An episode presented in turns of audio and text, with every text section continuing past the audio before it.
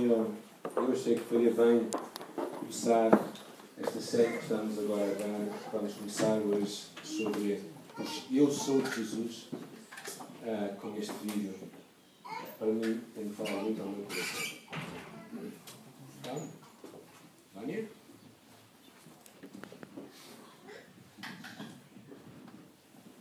The Bible says, My king is the king of the Jews.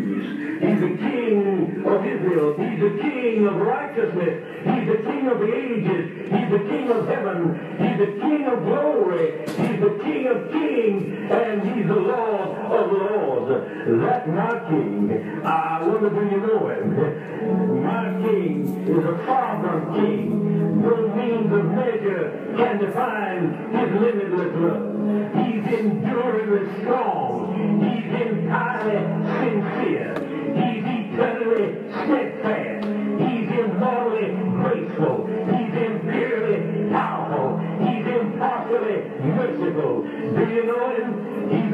Phenomenon that has ever crossed the horizon of this world. He's God's Son.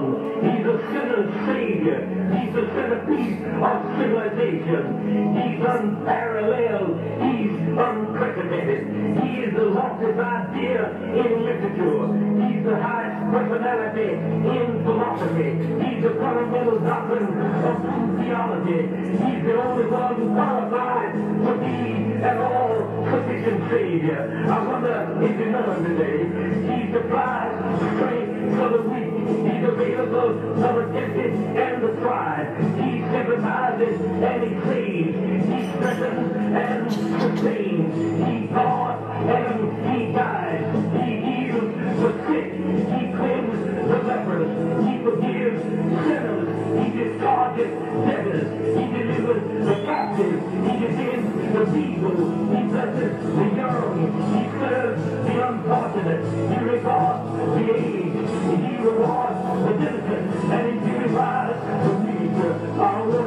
wonder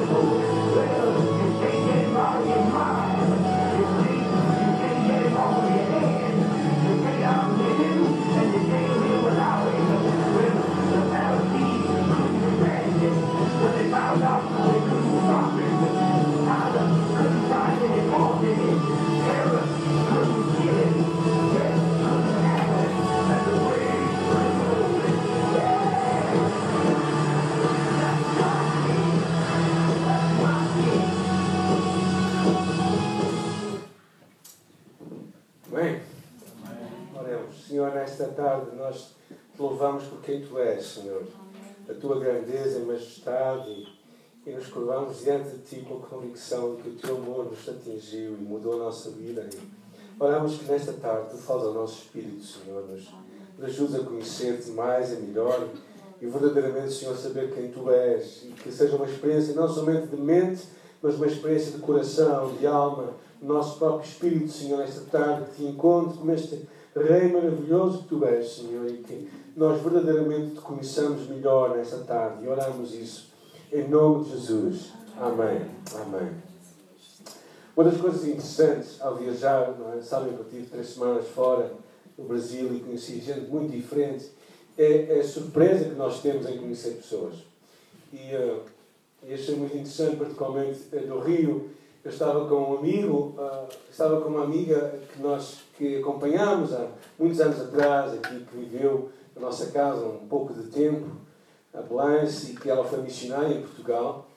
E entretanto ela casou e, e a vida dela tomou um rumo. E foi interessante estar na casa dela pela primeira vez. Ela sempre, era o sonho dela que nós um dia a visitássemos. Estar na casa dela, conhecer os irmãos dela, a família dela, nos deu uma perspectiva muito diferente acerca de quem ela é verdadeiramente. Ouvir as histórias também da sua família, do seu pai, da sua mãe. E por outro lado, encontramos um, um velho conhecido que há, há, em 89 nos visitou aqui em Portugal. Rogério.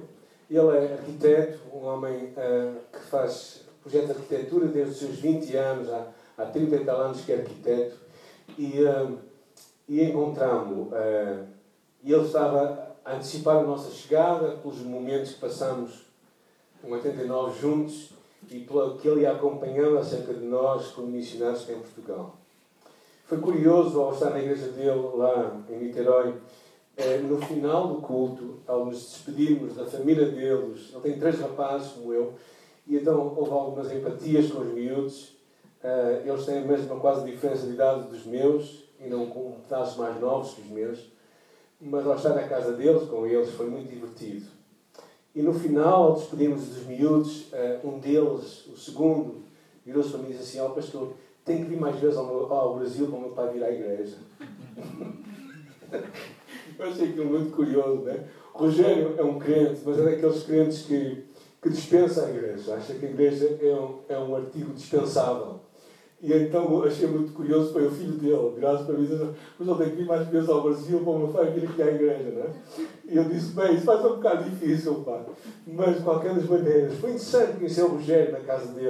Eu estava a mudar de casa, comprou uma, um sítio, uh, e está a recuperá-lo. É uma casa muito interessante, uma casa em madeira.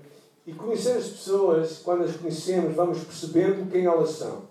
E por isso, quando eu, estava a pensar, uh, durante esta semana, estava a buscar a Deus o que é que nós podíamos falar nesta altura também, em preparação para a vinda uh, do nascimento do Senhor Jesus Cristo. E, e pensei acerca de pegar no livro de João, que é um livro rico em, em conhecimento, e ver algumas afirmações, as sete afirmações de Jesus acerca de quem ele é, acerca de si próprio. E hum, claro que há, o Evangelho começa não Jesus falando de si próprio, mas o evangelista falando de Jesus. Ou seja, o, o, o apóstolo João falando acerca de Jesus, logo no versículo, capítulo 1, versículo 1, 2 e 3, falava que Jesus era a palavra que estava com Deus, que era Deus e que é o Criador de todas as coisas. Ou seja, a primeira coisa que nós descobrimos mal abrimos o Evangelho é esta, esta surpresa que tudo foi criado por Ele e nada do que existe deixou de ser sido criado. E por isso, é, o versículo 3 fala disso. Todas as coisas foram feitas por intermédio dele e sem ele nada do que foi feito se fez. E aqui há uma série de afirmações, no capítulo 1 está repleto de afirmações acerca de quem era Jesus. Fala também que ele era a luz do, dos homens, vamos falar dela um pouco mais à frente. Mas também no versículo 29, quando Jesus, quando João Batista vê Jesus, eh, vejam bem lá na vossa Bíblia, se tiverem 1,29, diz lá, no dia seguinte viu João a Jesus que vinha para ele e lhe disse, Eis o Cordeiro de Deus que tira o pecado do mundo. Jesus foi reconhecido como aquele pelo qual a salvação devia ao mundo. Mas isto era tudo que pessoas falavam acerca dele. Ah, e ouvimos outras coisas, por exemplo, no capítulo 1, versículo 33, também nos revela aqui que ele haveria de batizar, haveria de batizar com o Espírito Santo. E por isso fala acerca dele também como aquele que era o Filho de Deus, o Rei de Israel. Essa passagem do 2,49 está mal. Aí eu enganei-me e é outro versículo qualquer que eu não, não encontrei agora. Mas fala acerca, tudo afirmações que falam acerca dele. Afirmações centrais que mostram que ele não era um homem bom. Ele era muito mais do que um homem. Ele era o Deus que encarnou. É isso que torna a fé cristã completamente distinta dos outros.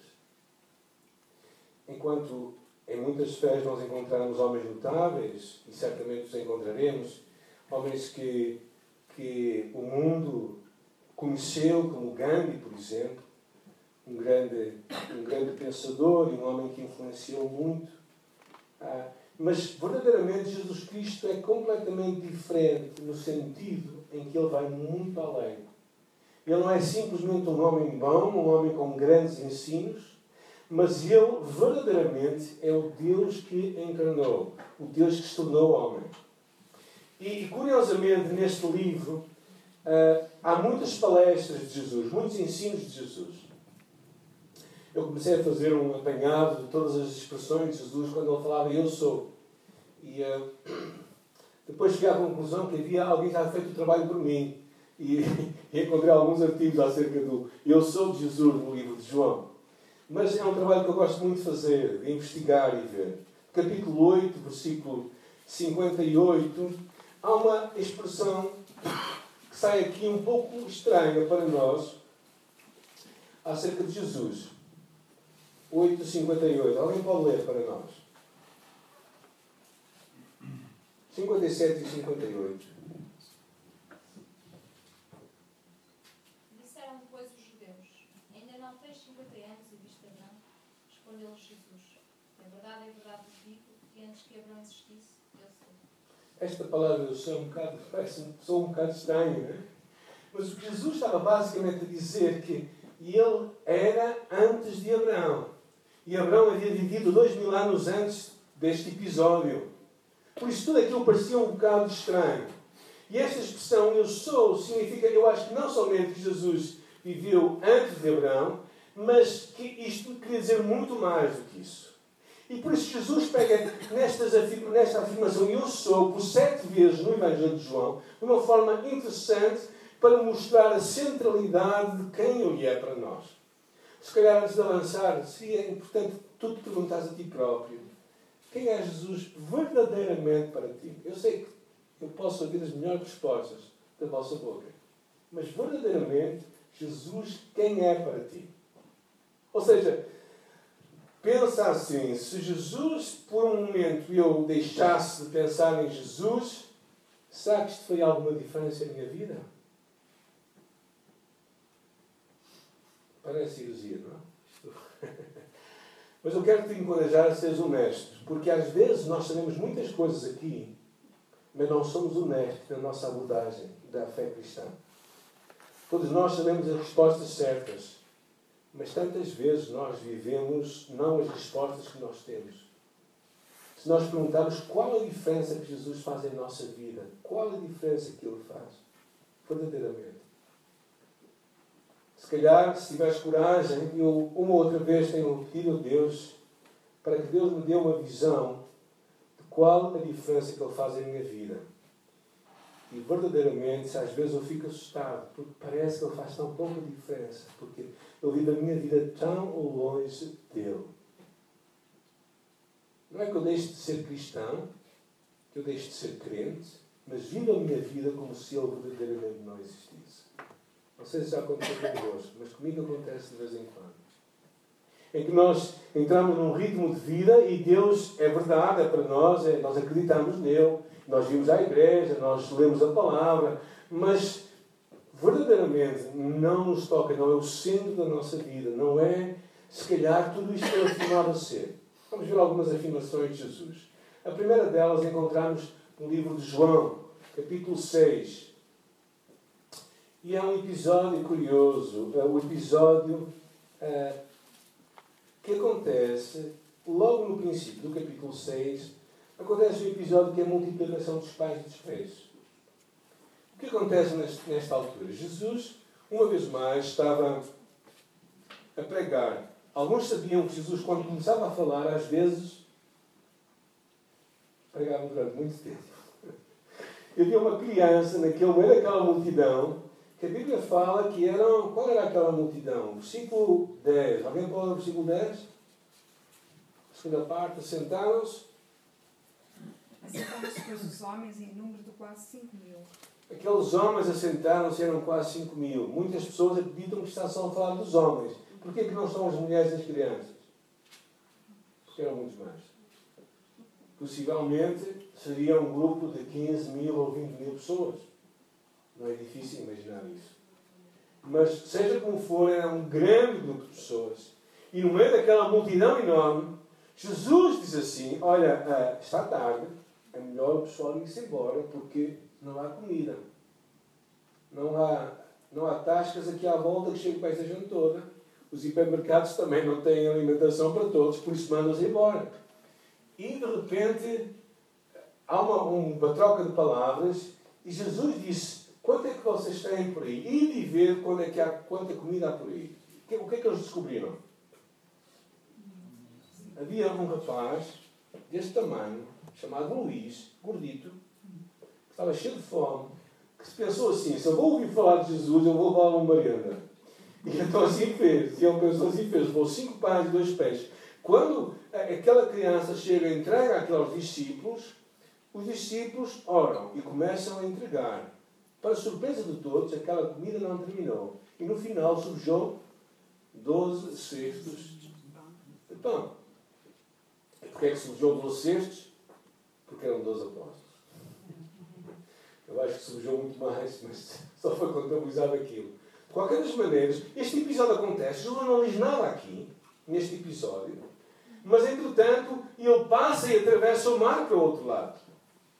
E quando atravessa o mar para o outro lado e faz aquele episódio que é, que é andar por cima das águas, ele chega ao outro lado e ali ele começa a falar acerca do pão. É ali do outro lado que ele começa a falar acerca do pão. E eu acho muito interessante aqui, porque Jesus começa a abrir um pedaço do seu coração. E uh, o versículo 25 diz: Tendo-o encontrado no outro lado do mar, porque as pessoas foram atrás dele, e perguntaram: Mestre, quando chegastes aqui? E Jesus disse: É verdade, eu vos digo que foram procurar não porque viste sinais, mas porque comestes do pão e vos fartais. E Jesus aqui dá uma, diz o brasileiro, uma cutucada, não é? E diz: Trabalhai não pela comida que perece, mas por aquela que subsiste para a vida eterna, a qual o Filho do Homem vos dará, porque Deus o Pai o confirmou com o seu selo. Jesus dá aqui verdadeiramente eh, uma pequena, uma pequena chega e diz: Vocês querem comer, mas trabalhai não pela comida que vai terminar, mas por aquela que vai durar para a eternidade. E mais à frente, a conversa continua. E depois diz assim, é interessante, que se não fazes tu para que o vejamos e creamos em ti, o versículo 30, quais são os teus feitos? Quer dizer, eles tinham visto Jesus a multiplicar o pão e o peixe do outro lado. Eles sabiam que Jesus, pelo menos alguns tinham visto que Jesus tinha andado sobre as águas e depois eles perguntaram, olha mais sinais. E eles, claro, ainda são um bocado mais provocativos e dizem, nossos pais comeram maná no deserto, como está escrito, deu-lhes a comer do pão do céu. E Jesus então lhes diz, é verdade, é verdade, vos digo, que não foi Moisés quem vos deu o pão do céu. O verdadeiro pão do céu é meu Pai, quem vos dá. Porque o pão de Deus é o que desce do céu e dá a vida ao mundo. Quem é que eu estava a falar aqui? Ele próprio. Eu estava a falar dele próprio. O pão do céu é o meu Pai que dá e esse pão dá a vida ao mundo. Jesus começa aqui a abrir verdadeiramente este, esta noção de que Ele é o pão da vida. Ou seja, assim como tu e eu precisamos de pão para viver, e o pão é a substância mais simples, mas mais elementar da vida. E pão português, o pão tem um, é um objeto muito importante. Não é?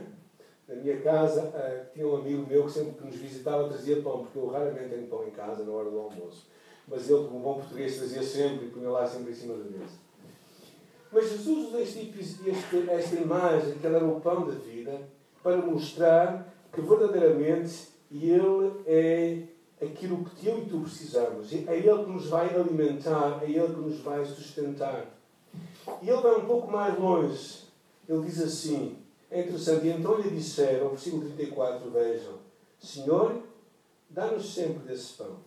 E declarou-lhes, pois, Jesus: Eu sou o pão da vida, o que vem a mim jamais terá fome, e o que crê em mim jamais terá sede. Ele diz: Eu sou o pão da vida.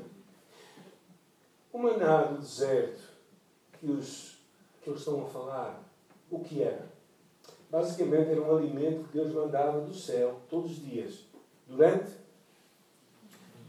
40 anos. Durante 40 anos eles foram alimentados por Deus de uma forma milagrosa e receberam o sustento para a sua casa. E Jesus disse: Eu sou este pão que veio do céu. E o que Jesus diz aqui é intrigante. Estive a pensar acerca disto. O que vem a mim jamais terá fome e o que crê em mim jamais terá sede. Porque é que eu e tu às vezes parece que temos fome ou temos sede? Porque é que eu e tu às vezes parece que não parece que Deus não nos sacia?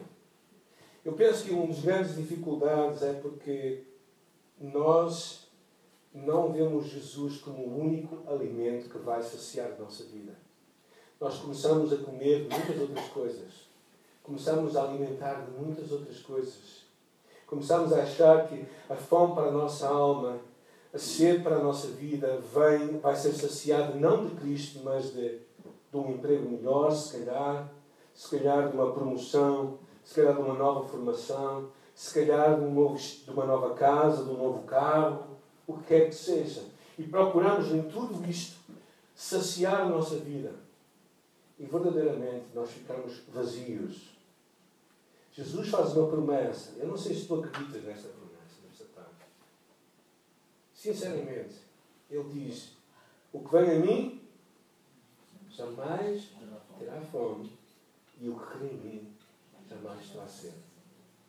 Se em ti e em mim há fome e sede em nossos espíritos, é porque de alguma forma não estamos a Jesus como devemos ir. Se em mim e em ti existe uma inquietação na nossa alma, se não há este, esta satisfação, é porque eu e tu não estamos a conseguir chegar a Jesus e alimentarmos dele a cada dia.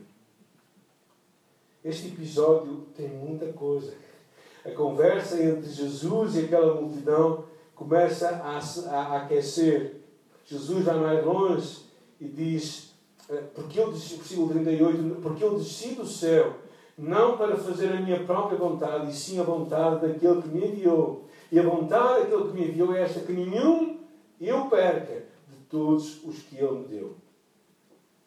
Por isso, Jesus apresenta-se aqui como aquele que vinha para dar alimento e vida para a nossa alma.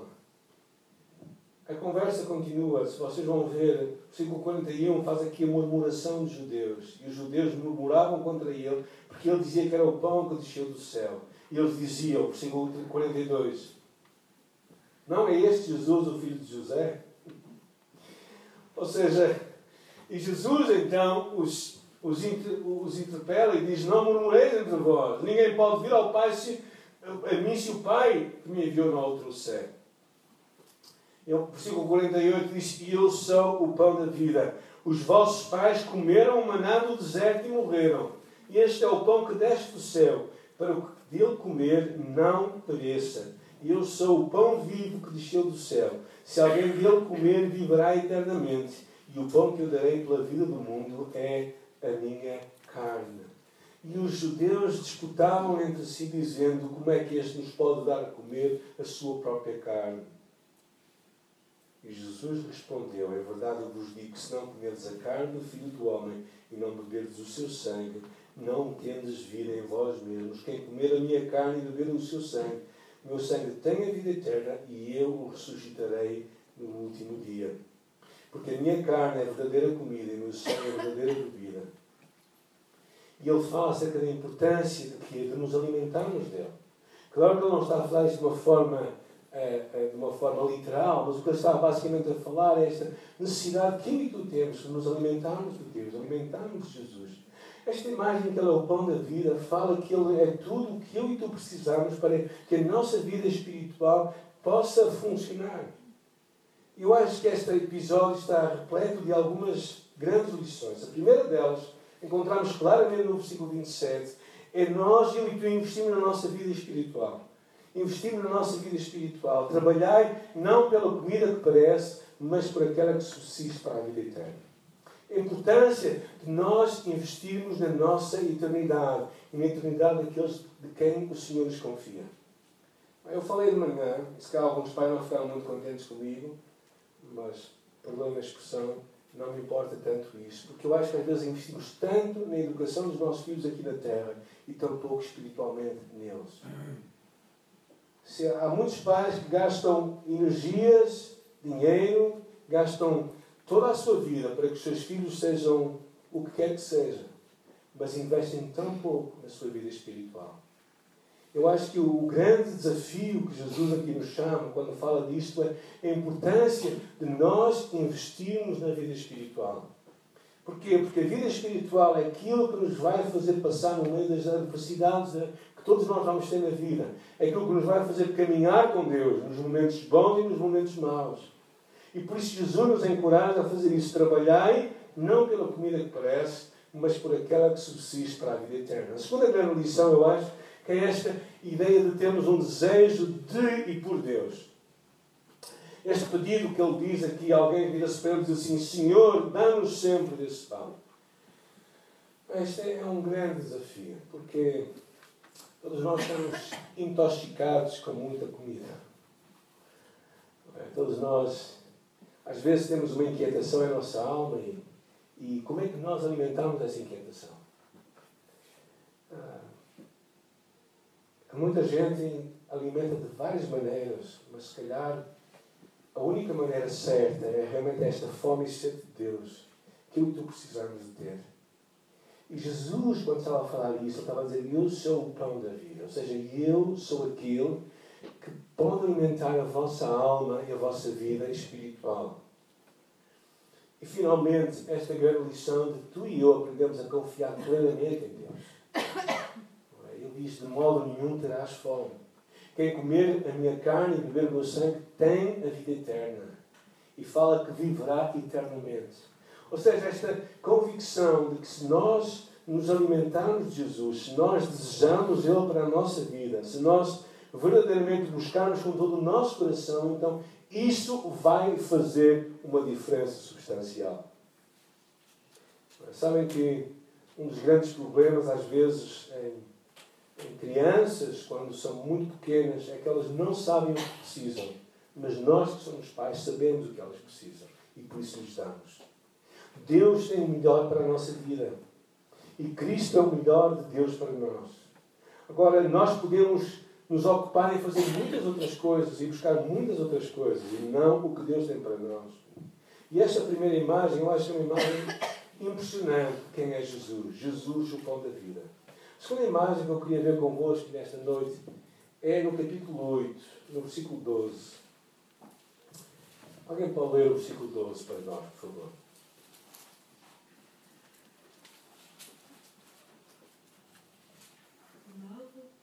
Falava Jesus, dizendo: Eu sou a luz do mundo. Quem segue não andará nas trevas. Pelo contrário, terá a luz da vida. É interessante esta expressão de Jesus que acontece numa altura curiosa. Quando é que isto acontece? Qual é o episódio anterior? O que é que a vossa Bíblia diz? Da mulher adulta. Jesus é confrontado com uma situação é trazer uma mulher apanhada em adultério. E os fariseus dizem: Esta mulher foi apanhada em adultério. O que devemos fazer segundo a lei? Ela foi apanhada em adultério com quem? Com algum homem, não é? Onde é que estava o homem? Para os judeus era escusado trazê-lo, não é? A mulher, sim. É, de qualquer das maneiras, aquela mulher estava ali e Jesus é, fica a escrever no chão de repente solta uma e diz assim: Bem, o primeiro de vocês que não tiver pecado, tira a primeira pedra.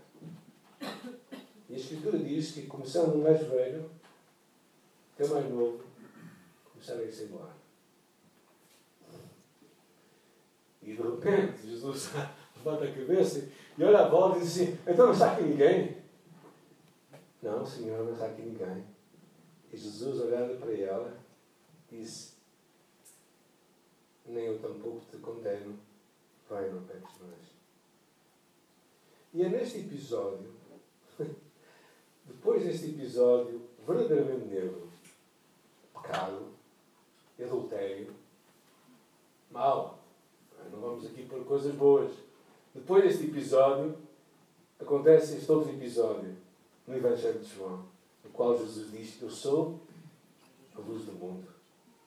Quem me segue não andará em trevas, mas terá a da vida. Eu acho interessante esta imagem de Jesus para nós vivemos na luz e não nas trevas. Este, este episódio que mostra claramente que Jesus estava para trazer uma nova mensagem, curiosamente de reconciliação e de perdão de pecados para aquela mulher, mas também não era uma mensagem em que nós não tratávamos as coisas com o nome, em que não chamávamos pecado aquilo que era pecado, mas havia luz e havia trevas. E eu acho isto muito curioso, porque Jesus aparece mesmo aqui. Eu sou a luz do mundo. E nós sabemos porque é que a luz é importante. Não estamos a falar de luz elétrica. A luz elétrica é uma, é uma coisa que é, é, é mecânica é, física que faz acontecer. Mas a luz solar é aquilo que permite que todo o processo de vida aconteça. A vida acontece porque há luz. Se não houvesse luz, no mínimo, não teríamos o mundo como está hoje. Seria muito diferente. É? Na verdade, quando não há luz lá em casa e vocês ficam de repente num lugar que vocês não sabem muito bem onde é que estão, o que é que, o que, é que vai acontecer a seguir? Exatamente. Vai haver alguns barulhos um bocado estranhos, não é? Talvez um gato pular, talvez qualquer coisa acontecer, porque estamos no meio das trevas e não conseguimos ver para onde é que devemos ir. Mas eu acho que Jesus, ao falar esta expressão que é interessante, ele diz: Eu sou a luz do mundo. E claro, aqui também está enquadrado num episódio muito curioso que era a festa dos tabernáculos. A festa dos tabernáculos havia, havia um, era um lugar onde era aceso algumas velas e havia uma vela que não era acesa. É a vela da vinda do Messias.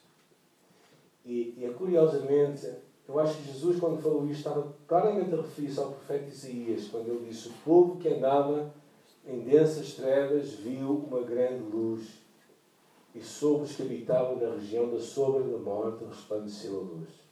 Jesus estava-se a referir a ele mesmo, como esta luz que estava profetizada no livro de Isaías, esta luz que havia de iluminar a todo o mundo.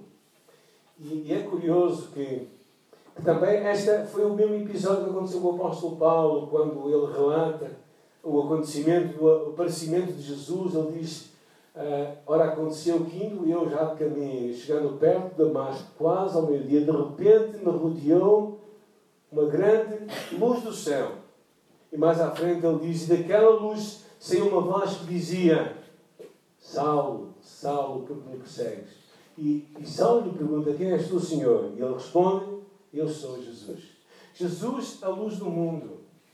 Uh, a luz serve para. Para que, é que serve a luz? Para iluminar. Mais. Para indicar o caminho. Para mostrar a direção. É curioso este versículo do capítulo 12 de João. Ele diz: Enquanto tendes luz, crede na luz, para que sejais filhos da luz. Jesus fala nesta importância de nós recebermos Ele mesmo como a luz do mundo. Ah, eu não sei. Houve alguma vez em que alguém vos disse uma coisa que vocês fizeram e vocês sentiram-se muito envergonhados? Já aconteceu. Possivelmente. Ah, ou quando vocês estavam em casa se calhar quando nós somos pequenos, isto acontece muitas vezes, desligamos as luzes para fazer algumas asneiras, certo? e depois, quando ligamos, percebemos que houve algumas mudanças. Eu lembro-me de uma altura em que, em, que eu, em que eu fiz alguma asneira lá em minha casa. Depois fingi com a minha mãe que não tinha feito. A minha mãe era muito, digamos, e ela era muito inteligente, muito mais do que eu. e por isso mal ela viu aquilo e disse, não filho, isso foi tu que fizeste, certeza.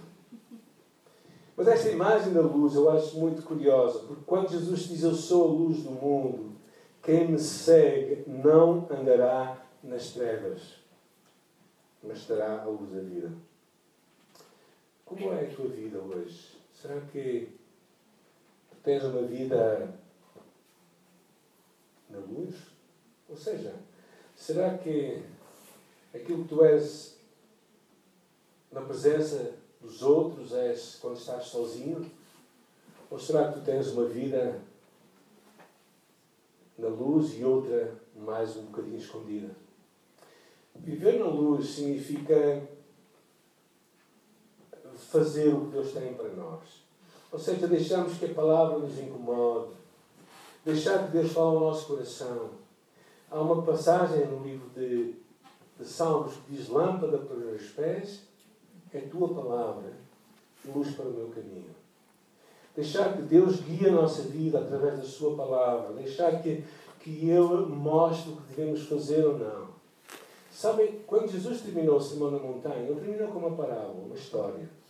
A história terminava acerca de dois homens. O homem prudente e o homem insensato. Sabem qual é a diferença entre os dois homens? É somente uma. É que um deles decide viver o que, o que ouve falar e outro decide não viver o que ouve falar. O que vai fazer uma diferença na tua vida, na minha vida, verdadeiramente, não é o quanto tu sabes da Bíblia. Sabem que mais do que vocês, Satanás conhece a Bíblia de trás para a frente. Alguém disse já que Satanás é o melhor teólogo do mundo. Não é tão importante o que tu sabes, ou quanto tu sabes, é também, e mais importante, o quanto tu colocas isto na tua vida, como uma regra para a tua vida. E por isso, viver na luz significa que tu estás preocupado em deixar que Jesus possa guiar o teu caminho, mostrar a sua vontade. E tu dizes, Senhor, para onde é que tu queres guiar os meus passos? Para onde é que tu me queres guiar? E eu, eu quero te encorajar a seres ousado e aprendiz isto de Deus. Deixares que Deus mostre pela sua luz, porque Ele é a luz do mundo. Quem me segue não vai andar perdido, sem direção. Vai saber para onde vai. Eu acho que este episódio traz algumas implicações para nós. O primeiro delas, claro, é este chamada para tu e eu recebermos esta luz do mundo. Recebemos Jesus Cristo como nosso Senhor e Salvador. Convidamos para Ele ser a luz que vai guiar a nossa vida. Ou seja, deixar que Ele possa mostrar o seu caminho para a nossa vida. O livro de Efésios nos encoraja a ir um pouco mais longe. Quando ele diz, porque noutro tempo eras trevas, eras no passado, mas agora sois luz no Senhor, por isso andai como filhos da luz. É uma chamada para tu e eu vivermos como filhos da luz, que é Deus, que é Jesus Cristo. Então, esta é uma chamada que eu acho que é muito significativa para, assim como Jesus é luz para o mundo, também tu e eu podemos viver e devemos viver como filhos da luz. Na verdade, é como o Sermão do Monte nos encoraja a fazer. No capítulo 5, se vocês forem ver lá, diz assim: E assim brilhe também a vossa luz diante dos homens, para que vejam as vossas boas obras e glorifiquem a vosso Pai que está no céu. Andar como filhos da luz significa vivermos o que Deus tem para nós, vivemos a nossa identidade. E finalmente, um desafio para tu e eu buscarmos a luz de Deus para o nosso dia a dia. Deixar que a Sua palavra ilumine a nossa vida e nos ajude a tomar decisões sábias. Tenho visto tantas pessoas a tomarem mais decisões que Deus nunca lhes indicou e depois penarem pelas decisões que tomam e ouvir a frustração e o lamento delas por aquilo que está a acontecer. Quando nós buscamos a luz de Deus para a nossa vida, Deus se responsabiliza pelos resultados. Quando tu e eu seguimos as nossas próprias inclinações e pensamentos, nós seremos responsabilizados pelos resultados. Eu não sei quanto a ti, mas com o passar dos anos, eu tenho descoberto uma coisa: que o homem mais insensato, para não chamar, desculpem, estúpido, aquele que acha que sabe tudo.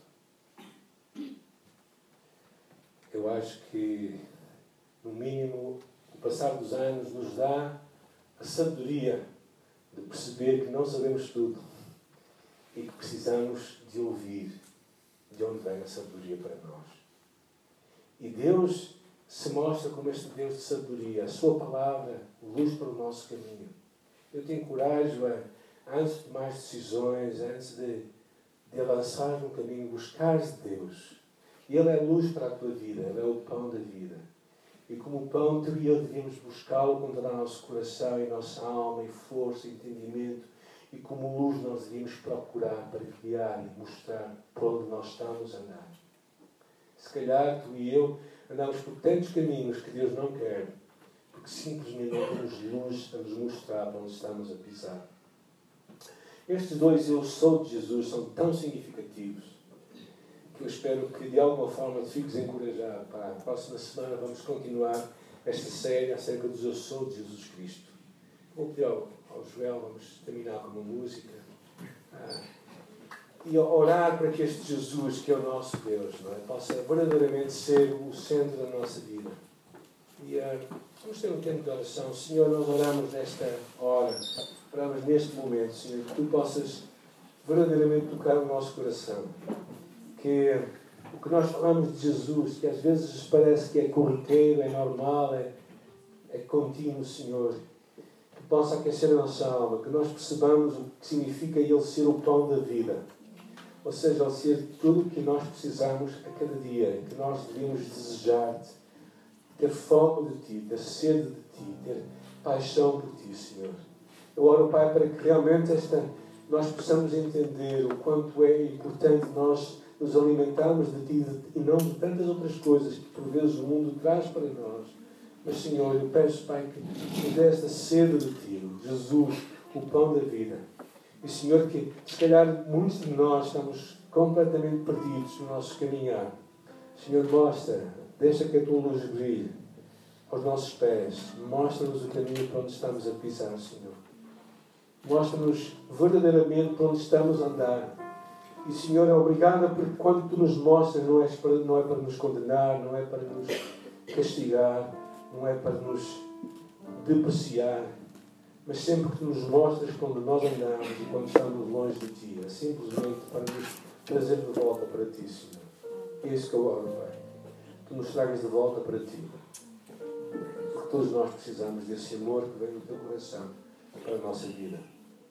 E, Senhor, fala a nossa vida, te peço. Fala o nosso coração, ajuda-nos a tomarmos Jesus, o Senhor da nossa vida, nesta tarde deixamos que Tu sejas o centro de tudo o que nós precisamos. E cada dia nós oramos em nome de Jesus. Amém.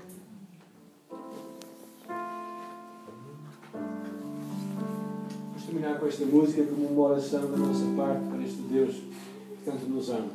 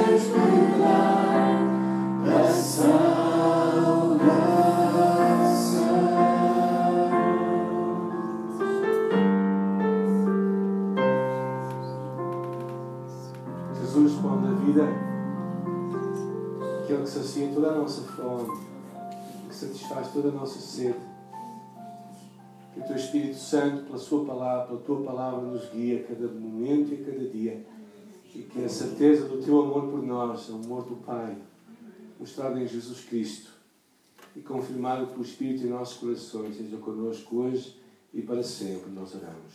Amém.